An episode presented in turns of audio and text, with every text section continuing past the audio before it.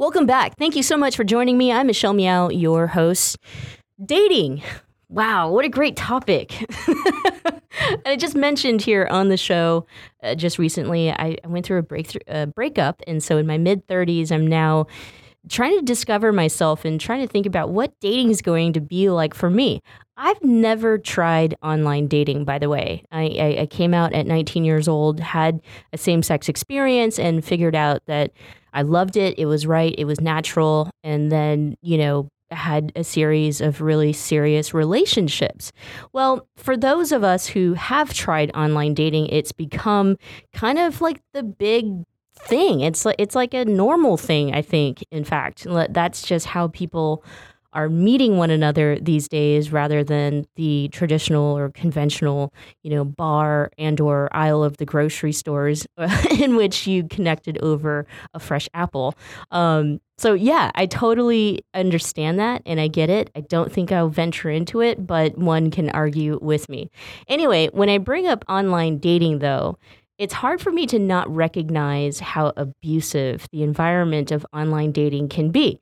Just the other day, I tried the whole swiping thing on Tinder, and it's kind of it's it's it's kind of mean. It's mean to reject people based off of what they look like, and then when you start reading descriptions of what people are actually looking for, it, you kind of start to feel even more rejection because they're so specific. They got a specific body type, a specific race. Um, they want you to look a certain way, and it all becomes just all too much well, we've talked a lot about how it impacts the LGBTQ community. And so I thought I would turn to our good friend, Dr. Mason Turner, who's chief of psychiatry at Kaiser Permanente of San Francisco, to talk about online dating and how it impacts the LGBTQ community. Dr. Turner, thanks for coming back. Great. Thanks for having me. So, yes, online dating and everything I just said about it. I mean, there's just a lot of pressure. I just can't see how people actually enjoy online dating. Yeah, so online dating has probably become the primary vehicle that people use to meet other individuals for dating, uh, for sex, looking for long term relationships, and what have you. And in some ways, online dating has a promise behind it that is really it's great, right? You can look through all these individuals, you can uh, get rid of the stigma around uh, dating, uh, same-sex dating, and those kinds of things. But at the same time, we think about online dating, it has some of the same problems and many more, say, that email communications do. So, first of all, when you are contacting someone uh, in an online dating site, there's no emotional context to what you're writing. What you're writing is something that the recipient is going to interpret in a certain way, but you're writing it from a particular way that you choose to communicate. So, you're writing something from your voice that is being interpreted by another person without any emotional context. So, that recipient can read whatever they want to into that, that statement or that email that you send them. And that's rife with problems because as human beings, we are really designed to read emotions, read facial expressions, and we're social creatures. And so a flat electronic medium of communication doesn't always work for us very well. Great point. And this is coming from a medical professional, by the way. I mean, by no means am I trying to trash Grindr and Tinder and all those guys, because if it works for you, it does. But uh, for me, I am absolutely I guess the, the right word would be concerned about the impacts, the negative impact, or you know how it affects one's um, self esteem if you are engaged in online dating. So if we could kind of let's let's start with you know gay men specifically. What I've heard a lot from users of Grindr sounds it sounds dangerous. It sounds like the uh, experience of trusting that person that might you know, be a good idea to I'm trying to use more technical terms, but in the gay community, it's it's you know to hook up and to hang out with someone who is gay, and you don't have to do that guessing game anymore. Is that will that person you know is that person gay or are they not? You you just have it ready on an app. But I find that the outcome is it can be absolutely dangerous. It can be dangerous in a couple of different ways that I think are important to emphasize. One of them is it's dangerous to our sense of self esteem and our psychological health sometimes. So when we think about apps uh, like Grindr or Tinder, those kinds of apps, those are based on a series of statements we make about what we look like, and more importantly, pictures that could have been taken at various times in our lives. They could be doctored pictures, they could have been photoshopped, what have you. And people who are actually using those apps and they look at those pictures, maybe they're not real pictures. Maybe they're doctored in such a way that no one could look like that. I think for many, many years, women in particular have been dealing with what the media puts out as an ideal body image for a woman. And now I think rather than limiting the influence of that particular type of advertising in the past, we've expanded it to uh, straight men, gay men, men across the board, lesbians, straight women. They're, they're all dealing with kind of these body image issues that are really being multiplied by the fact when you go on Tinder or Grindr, you see a flat picture and you don't really see the fullness of that individual's personality or really what they look like. You know, one of the things that's definitely out there and being discussed widely would be the the prevalent amount of racism that exists within the apps, um, and you know, pe- people argue that it's preference versus racism, and and then some people think it's the same thing. You know, what are your thoughts? You're you're hitting on a very very important point, which is that yes, this is technically speaking, if you think about it, it's preference. You're trying to sort or you're trying to look at people based on what your preferences are around someone that you find sexually attractive, for example. The problem is these kinds of apps, and I would say this extends to all of the online dating apps, they categorize us, right? So they categorize us based on a certain ethnicity, a height, a weight, a certain body type, an age, you know, even a gender. Uh, these things are all very binary. And I think that in some ways, uh, we are just further emphasizing the importance of those types of characteristics when we use these kinds of apps and we're sorting people based on the fact they're between six feet and six two. You know, these are these are really just further emphasizing these differences in, in what we look like and how we act. What could be some long term effects of online dating, especially if it's, you know, continuous abuse if you're experiencing racism or you're shaming yourself because of body images that you know the users are looking for and you don't fit that body type and or you know you you just have felt like you failed in some of the meetups you haven't you haven't found the right one through these apps. What do you think are some long-term impacts on uh, the lgbtq community well, I think some of the long term impacts, if you approach online dating from a certain perspective and don't understand that there are going to be some inherent risks in, in online dating and trying to work around those, you potentially can really feel badly about yourself.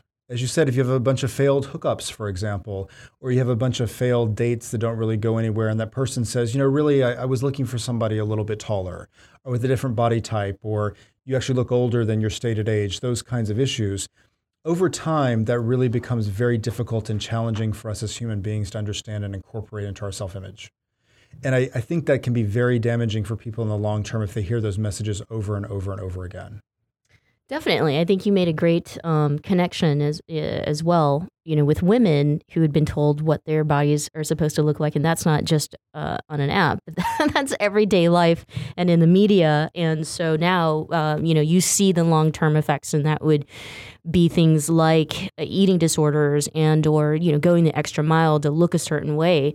Um, do you think that it's possible that these apps can make it more safe for for people who want to enjoy you know online dating? I mean are there things that they could possibly do Yes, I always recommend to people, especially with more of the online dating sites versus the online hookup sites. And I think we know there are differences between those two, right? But the online dating sites, I think you really have to approach that in a very casual fashion. Understand that these dating apps and these dating sites are really designed to be an entree into a relationship, a way to actually introduce yourself to someone. But the same the same ideas that have been present for, you know, decades, centuries, millennia around how we interact with other people really still apply. So you meet someone from an online dating app, you develop a friendship, you talk to them, and you, you become attracted to that person for who they are, not for what they look like. And I think if you go into an online dating application and you really understand what you're doing is you're finding a way to meet people and really not concentrate on that so much after you've had that initial introduction, you'll actually fare better uh, with those online dating apps.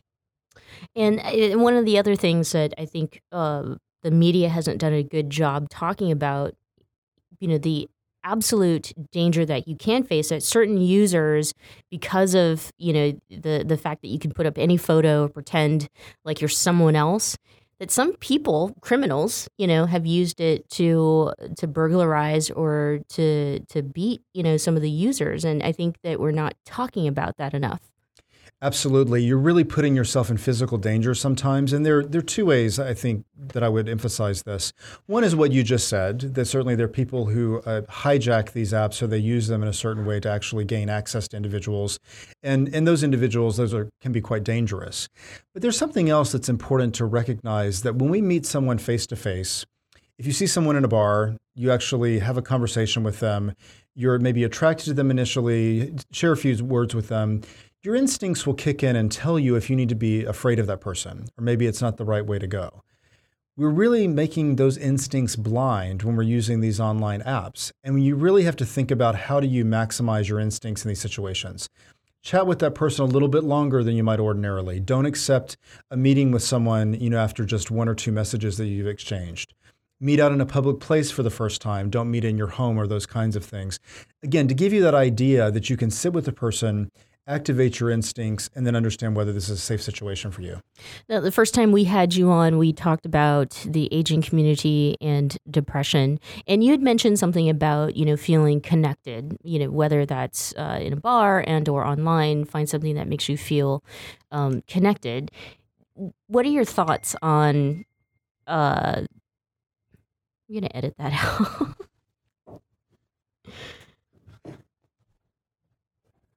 Well, we're talking about online dating apps, right? so there's a chime on your online app, huh?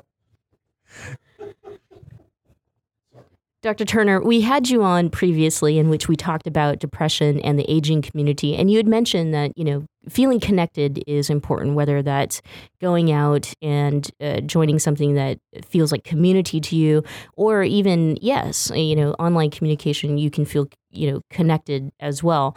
Um, how does that apply to online dating and and if that is could be a positive tool for feeling connected if you are dealing with something like depression Absolutely. I think you raise a really important point, which applies not only to online dating, I would argue it could apply to these online hookup apps as well, mm-hmm. as well as even social media sites like Facebook and Twitter and what have you. But I think, again, you have to go into this with the attitude that you're using it as a way to meet individuals, keeping a really clear and open mind about what's going to happen as a result of that experience. If you go onto an online dating app and you expect that immediately you're going to meet the love of your life and you're going to get married and live the next 30 years happily together, you may get lucky, probably not, but you may get lucky. But if you go into it and say, you know, I'd like to, to meet a few different people, have coffee, you know, with a few different individuals, get to know them a little bit better, and then sort out who I actually want to get to know even better than that. And I think when you go into it with that kind of healthy attitude, then it can be very, very helpful in terms of increasing your level of connectedness. And again, I like what you said earlier, which is around, you know, we don't want to necessarily disparage these apps because mm-hmm. some people really have learned how to use them in a very, very healthy way. I have many patients, friends, even family members who've learned how to do that. And I think you really have to understand how you use these apps, how you protect yourself and your safety, and really setting your expectations and being very clear about those expectations with other individuals.